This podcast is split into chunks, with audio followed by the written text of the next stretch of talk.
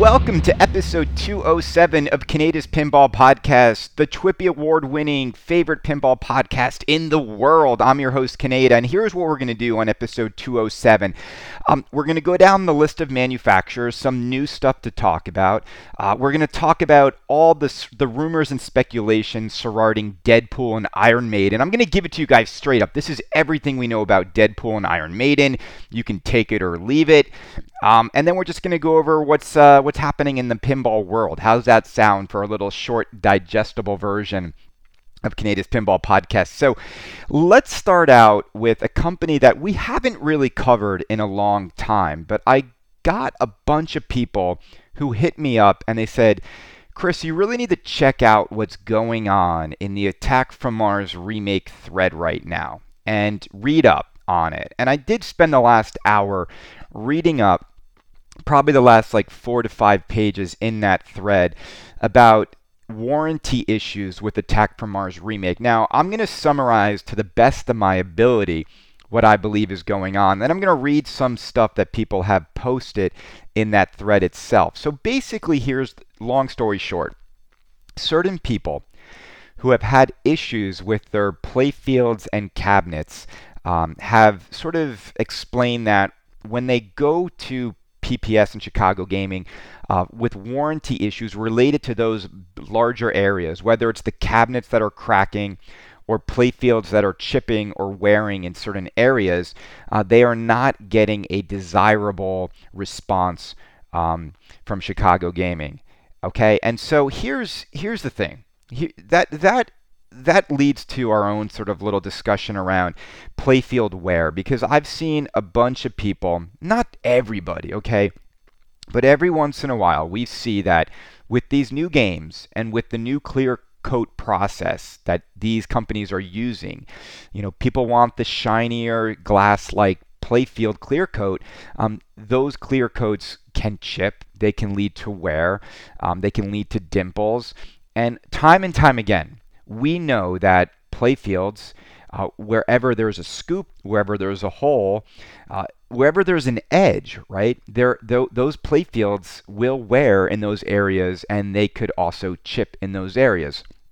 And so, you know, I've I've said this and I said this before. I first want to tackle this just from a pure sort of come on. Some of the onus has to be on the buyers of these machines to realize certain things.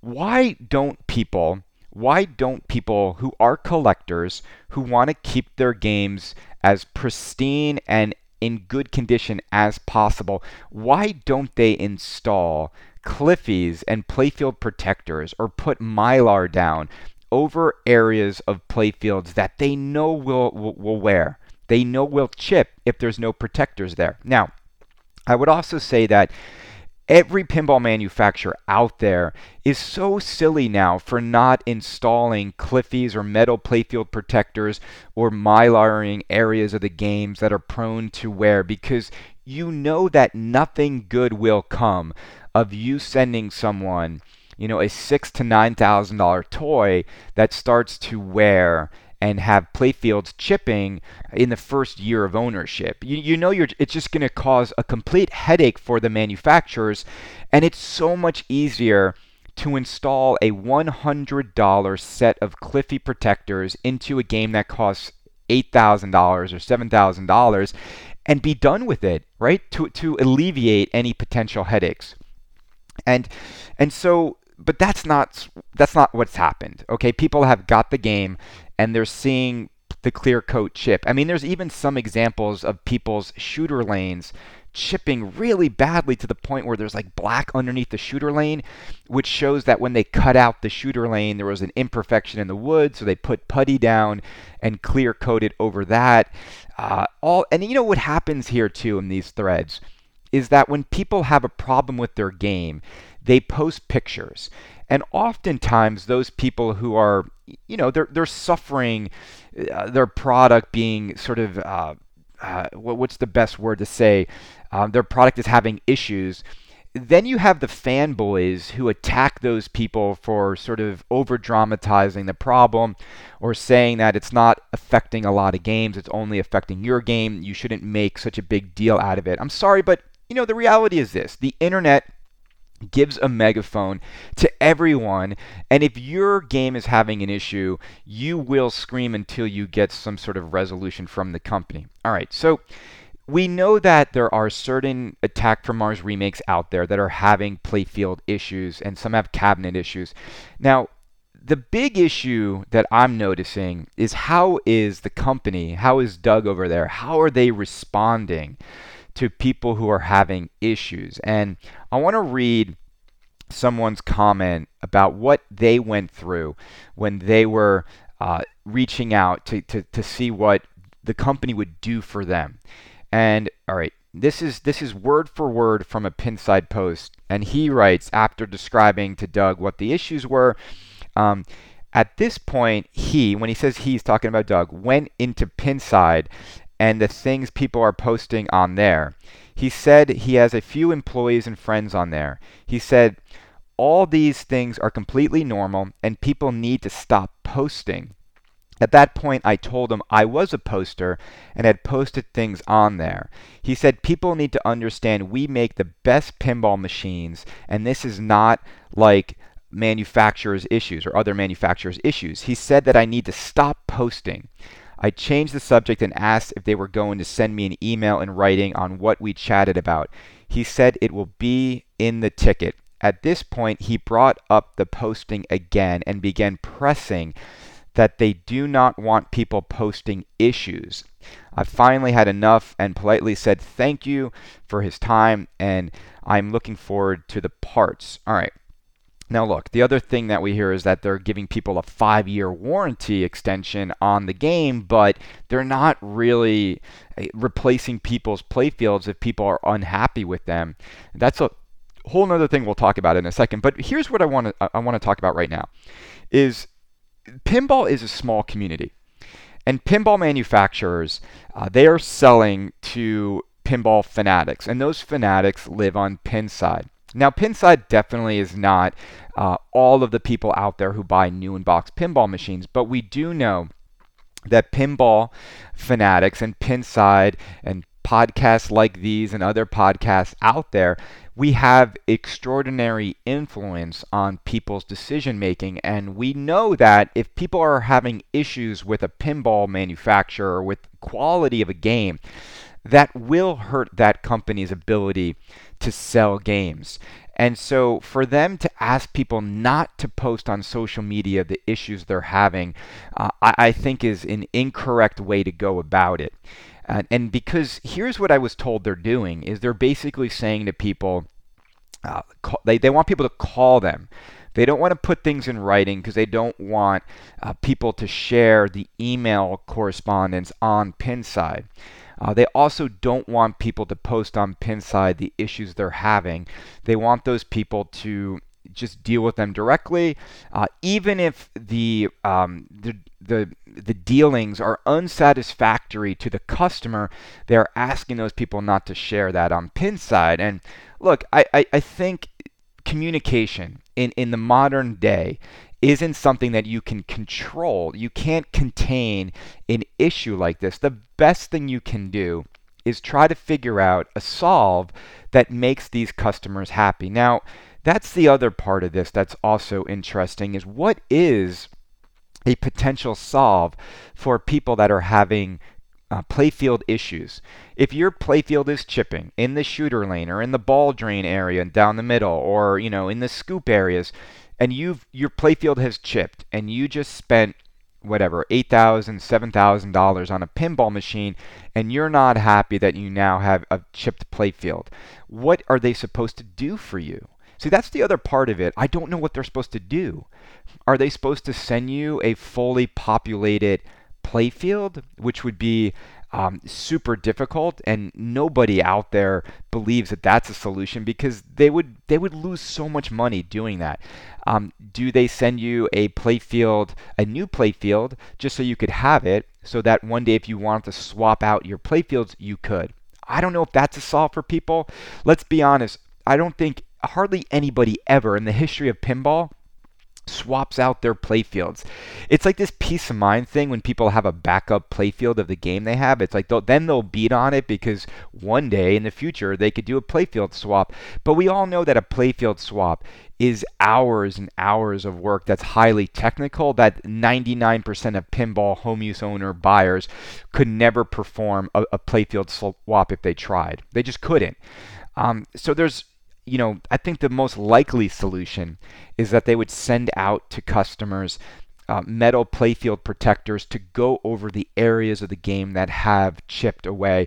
Because oftentimes those playfield protectors will hide the areas that have chipped and you will never notice it. Okay, you will never ever notice it. Uh, but this issue is something that's happening currently and it couldn't happen at a worse time and I'll explain why. If this is happening now and it does become a bigger issue and people do lose confidence in Chicago Gaming PPS's ability to stand behind their products it couldn't happen at a worse time as the company is about to announce Monster Bash Remake and all these other remakes that they're planning to do. If those products continue to have playfield issues or cabinet issues, or the company is perceived as a company that is bullying its customers around and not standing behind the products, uh, then I think that could could negatively impact them. And I don't think responses like, well, we make the best pinball machines, like we do 13 layers of clear coating or screen printing and Stern only does five. It's not about how much better you are. You have a customer and the customer has an issue. There's an old saying in business that the customer is always right. And I don't think bragging about what makes your company so amazing and all the things you do clearly shows that it can't be your fault that's it has to be on the customer's end i don't think that's the right approach and I think that it's going to be interesting to see this way the way this whole thing plays out. Uh, it's always hard for for us to sort of understand who's to blame here, uh, because uh, if if you zoom out, if you zoom out and you look at these things from a bird's eye view, I would also say that pinball machines are, are, are prone to wear. And pinball machines were never meant to be these things that remained perfect. And I think it is such a headache uh, for manufacturers to have to deal with the vocal minority of people who have issues. And there will always be issues. When you s- sell a few thousand of something, there's going to be a few that have issues. It's so frustrating that those vocal minority could scream loud enough to keep potential new buyers away from your machines because the majority of people who have Attack from Mars remakes, uh, they probably don't have any issues. And, and that's just the reality of the internet. And what the internet does is it creates uh, an imbalanced sort of uh, scenario in which most people think the sky is falling and that all games are having issues, and, and they're, they're probably not. They're probably not. Now, here's my recommendation for all of you out there. If you buy a new game, please put Cliffy protectors in it immediately, mylar your shooter lane, or do what I did with Batman. Put a playfield protector in the game. I'll say this. I have nothing but peace of mind knowing that my machine will never chip, it'll never have wear, it'll never dimple, and it plays amazingly well. It plays super smooth and it'll it'll remain brand new every day I play it. And that peace of mind was worth the $200 that I spent on the playfield protector.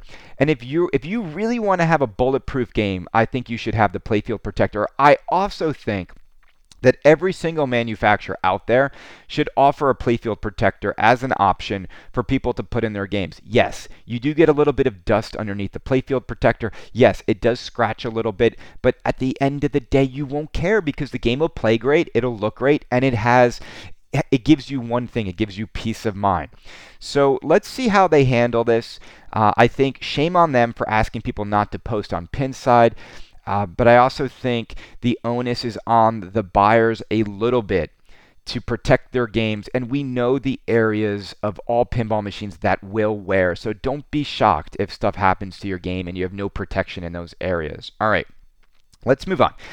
So, Jersey Jack Pinball, this is a funny thread. We see these threads every once in a while where someone wrote former dialed in owners thread. And the question was very simply For you guys out there who sold your dialed ins, why did you sell it? Because I'm thinking of buying one and I want to know like what issues you led you to sell. And there really wasn't there were there were hardly any responses. I don't think there was any response really from anyone who sold their dialed ins. We actually don't see dialed ins come up for sale that often, which is a really good thing. I think that's a testament to how much people are enjoying that game. Here's the other part though. Who cares what someone else thinks? If, if someone else has a reason why they sold the game, it doesn't mean that you will also uh, feel the same way about the machine. It's it's also like when you go to a restaurant, you know, and you ask someone what's your favorite thing on the menu? Who gives a shit what the waiter's favorite thing on the menu is? Do, because you and the waiter are not the same person. What what if he loves like capers and you don't, and he recommends something with capers on? You know? It's just it always boggles my mind. Um, but look, at the end of the day, everyone play the machine. If you like the machine, buy the machine. The other Jersey Jack thread that was kind of funny was Is Jersey Jack Pinball, are they pricing themselves out of business? And I think we've been talking a lot about pinball pricing and where it's going. Uh, is Jersey Jack pricing itself out of business? And I would say no, they're not. They're actually pricing themselves to stay in business. Jersey Jack priced themselves out of business when they priced Wizard of Oz at $6,500. At that price point, they couldn't make a single dollar making the Wizard of Oz. The Jersey Jack games are now appropriately priced for what you get in those machines. And just yesterday, I was at Pioneer's Bar and I was looking at a dialed in right next to a Batman SLE. And I have to say, $9,000 versus $15,000. I mean, the j- dialed in is just jam packed. There, there, there is no uh, scratching of one's head on in terms of is this game worth the money because I think everything is there. Uh, now, look, you could ask the more macro question is the pinball hobby going to shrink? If the majority of, of new pinball machines from these new companies uh, cost between eight and ten thousand dollars. And the answer is of course it will. You will always have a larger customer base when your products are cheaper. It just opens the door up for more people to buy. I think a lot of people over the last couple years are starting to do a more and more waiting on the sidelines because as these games get really expensive what is the point of running after every new in-box game that is available? You really have to make sure you love the game because these things are, are, are really expensive. And I also think people are going to have a lot harder time selling their machines on the secondhand market. And we're seeing that already. I mean, some of these games are losing one to two thousand dollars immediately, and that's a lot of money to lose if you go in on a lot of pinball machines. Uh, but I think Jersey Jack is, is appropriately priced. I don't think they're going out of business. I think the fact that Jack has a billionaire investor um, helping the company out now will keep them around for a while, which is a good thing because we all want to get to the to the future titles of Jersey Jack Pinball. And I think everyone out there is excited for what's to come. Um, we won't go into the fact that I think knowing what's to come is is Jack's biggest issue. Uh, you know, he wants the excitement to be around Pirates of the Caribbean, but everyone's kind of knowing what Toy Story is, and everyone kind of knows what the title after that is too. And one of the mistakes Jack makes, and this just happens with uh, pinball manufacturers in general, is they tell people they tell people what their next titles are. They go over to some of the homes of their collectors and they reveal what the titles are. And so individuals at Jersey Jack Pinball, I, I, mean, I already know what the game after Toy Story is. And the problem is this if you know what that game is, then that is going to hurt the sales of Pirates of the Caribbean.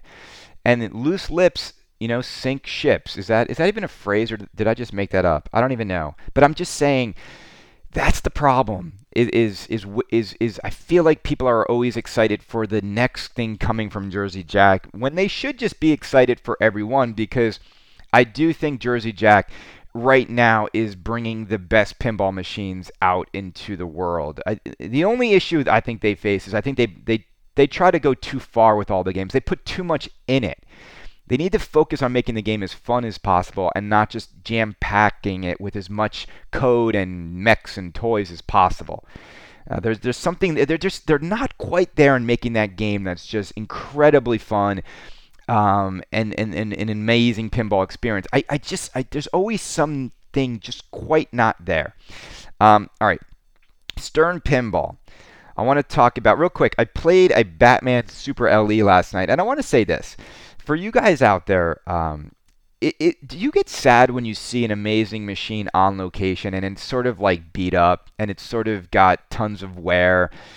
At Pioneers Bar in New York City, they have a Batman Super LE on location. And having one in my bedroom and then going there and playing theirs, it always makes me sad to see a pin that I know how great it can play and I know how great it can look and I know how great it can be. And then playing the same pin on location and everything about the location pin is just beat up and rough around the edges. You know, the playfield's got tons of craters, the flipper powers are weak, the lighting is bad, the, you know, the the, the rubbers are all worn and you know there's a ball stuck in, a, in an area uh, there were hangups happening and it's just like oh man like pinball machines just they just take a beating on location.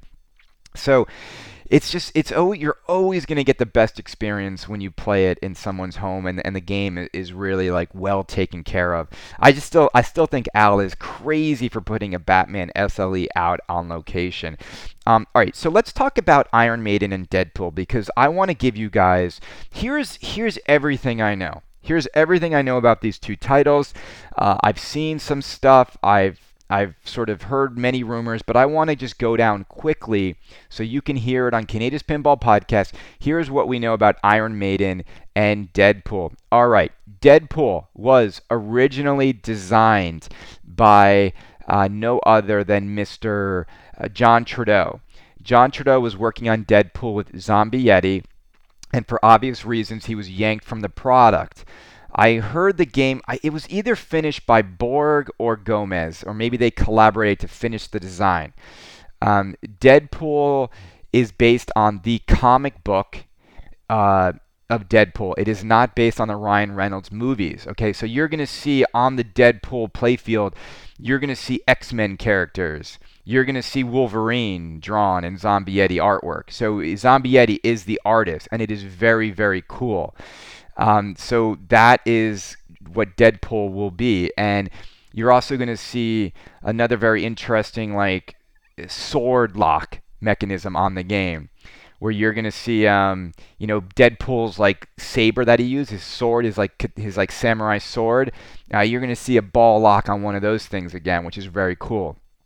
Um, that's all I'm gonna tell you right now. I mean, I'm not gonna tell you anything else. Um, I'm not going to share with the photo with anybody. I'm not going to. I'm not. I'm not going into it. But here's the thing. So many people I know have the photo. I mean, it's like this thing that's just getting passed around, passed around. Now it's an early photo. It's like a white wood with with with just some sketches on top of it. Um, it's not the final thing, but um, interesting layout. A little wide open. Uh, you know, Stern layouts seem to be very wide open. But um, that's Deadpool, and it's it's not coming out yet but it should be pretty far along because I know they, they, they were designing the game for a while before Trudeau had to get yanked off it. All right, Iron Maiden is coming out first. Iron Maiden will most likely be shown at TPF. We'll probably see it a week or two before TPF, which is probably maybe any day now. Um, Iron Maiden is Keith Elwin's game. Iron Maiden is a reskin or retheme of his Archer game. So if you go Google Keith Elwin Archer, you will see pretty much the layout of Iron Maiden. You are also going to get a killer art package from Zombie Yeti on the game. I'm also hearing that Iron Maiden is based on an Iron Maiden album. That the game itself is based on one of the Iron Maiden albums. Now, which Iron Maiden album is it based on? I'm not an Iron Maiden fan, but I'm going to Google Iron Maiden albums and let's right now, and I'll tell you which one I'm, I'm rumored that it's based on. I'm being told it is possibly going to be based on Iron Maiden's album, The Book of Souls, which is a 2015 album. So um, I'm not sure if that's what you fans want it. I'm not sure if it'll probably have t- you know songs from other albums, but they might just, maybe that's just like the art package of, of what. Maybe there's going to be different uh, albums that have different art packages. I'm not sure, but that is what we know about Iron Maiden. Uh, I also know that Keith Elwin is working on the rule set and might even be working on the coding of the game. Um, we are going to see it any day now. These rumors and these speculations and everything we know, it's like, who cares? Like, just show the games. I, I, I kind of wish we didn't have to do this all the time on every game. Um, so that is what we're going to probably get. And those are probably going to be the next two Stern titles Iron Maiden into Deadpool, into Beatles, into Munsters. And that is your year for Stern Pinball. Uh, they do not have like a Juggernaut A license coming out, um, unless you consider Iron Maiden to be a Juggernaut A license. So that's everything we know so far. We might see more information on uh, this week in pinball when they talk about their rumors on Thursday. All right, let's move on to spooky spin- pinball. So spooky. So I heard basically you know what broke up Charlie and Ben? You know what like severed the relationship once and for all? Uh, what created the ultimate walking away point? It came down to one thing. It came down to five hundred dollars. Five hundred bucks. Between a five hundred dollar difference, um, they couldn't see eye to eye and they decided to part ways. Now, I haven't listened to the Charlie Emery interview on head to head pinball. It's over there now. You can check it out. I've invited Charlie on this show many, many times. It's nothing personal. I just don't think he he wants to come on this show. I don't think he ever will. I'm always friendly with Charlie at shows. I think he's still a little bit pissed at me because um, I scooped them on their Alice Cooper Nightmare Castle announcement at TPF last year. But again, uh, same thing, loose lips. Eh, they went around telling a lot of people that they thought were like close friends, and those people told people, and those people told me. And that's what happens. You you tell people things thinking that they're going to keep it confident.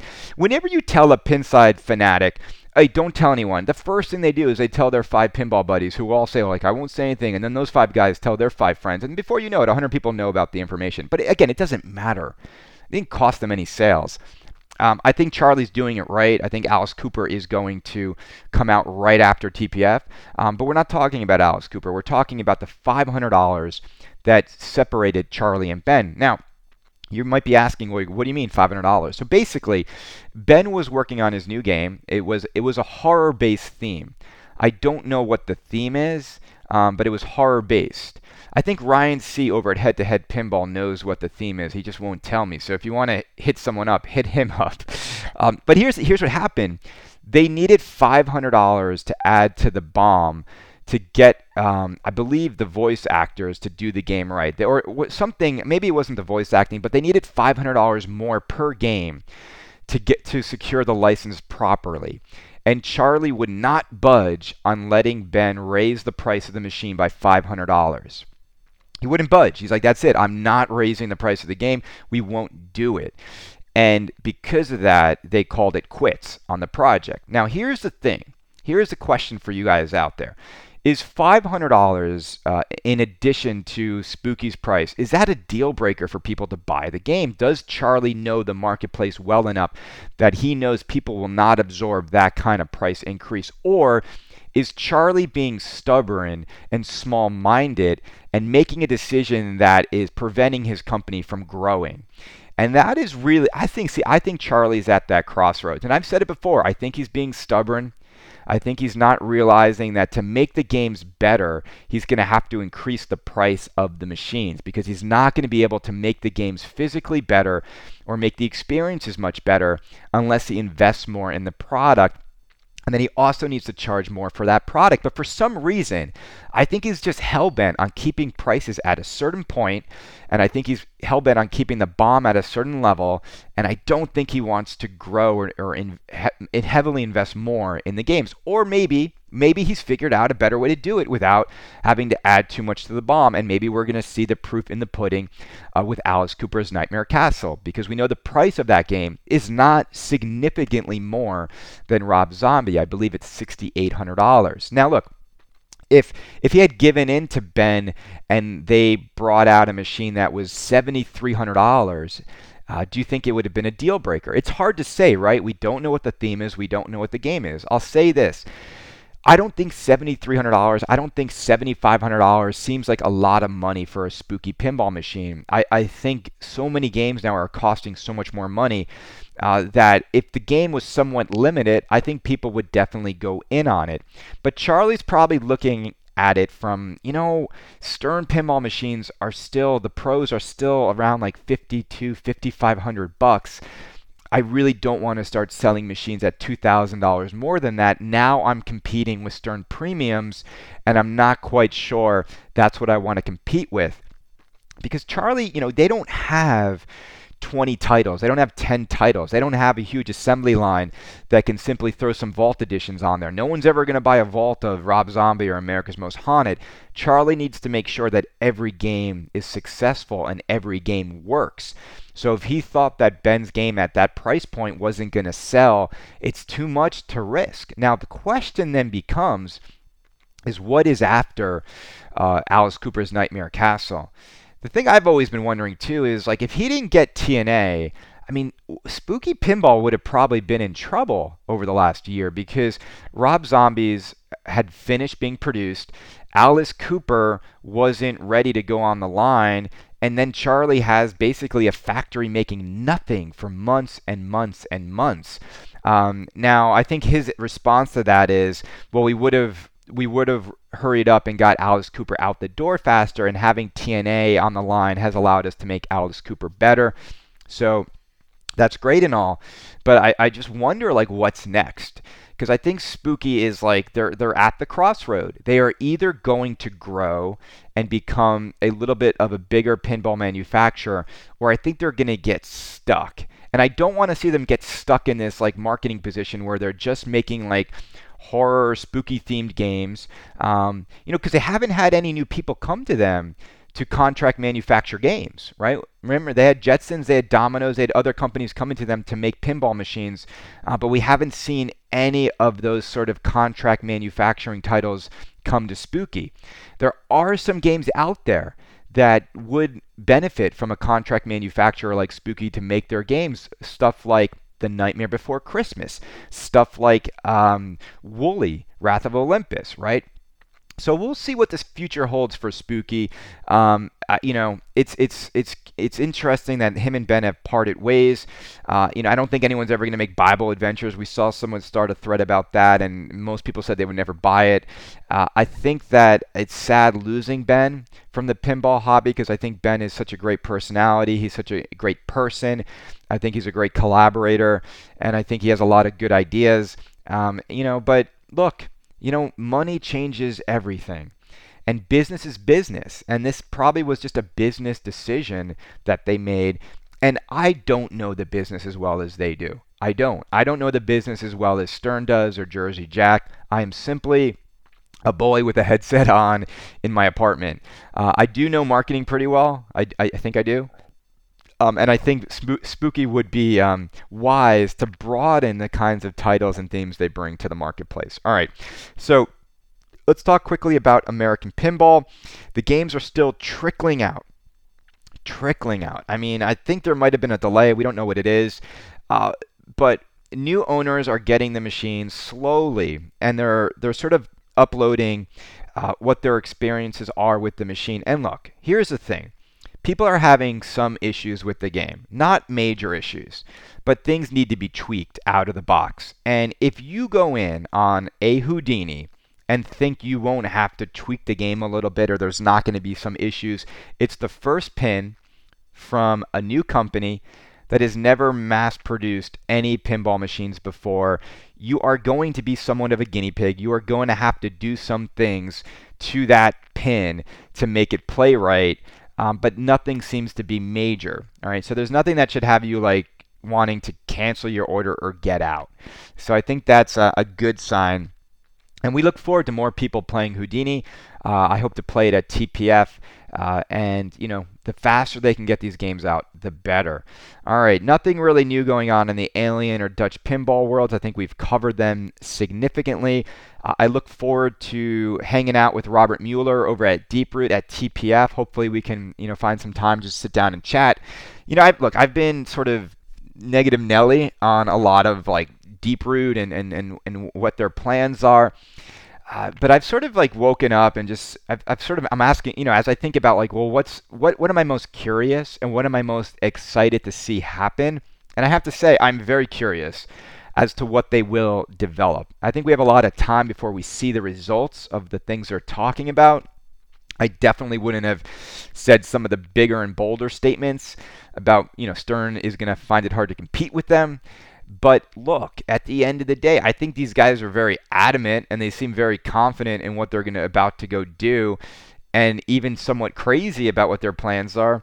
Um, but you know, look, I've always said it in the world of business, it's only the crazy, angry people that change the world and and flip uh, industries on their heads. And we'll see what happens. I, and there's nothing, you know, there's no reason for us to be negative anymore. I mean, if you're in on a Zidware game uh, I, I, think you're you're the only people that have a, a personal sort of uh, connection to what they're doing, and it's up to you on whether or not you think this is your best chance or you still want to go in on a lawsuit. But we're gonna, I think we're gonna have some months go by before we see anything really develop there. All right, I'm trying to think if there's anything else going on in the pinball world. I think that's it. I think we covered it on this short little digestible episode of Kaneda's Pinball Podcast. Uh, thank you everyone for listening. I will be at TPF, so if you are there, uh, I look forward to meeting a lot of you and hanging out. Um, I also might want to go. There's like this Mopar Dodge car show in Dallas that Saturday morning. I might have to hit that up. You know, three days of pinball shows. It's I don't know about you guys, but from, just from a hygiene standpoint, it's usually too much for me. It's too much. Um, everyone, have a great day, and we'll talk to you soon.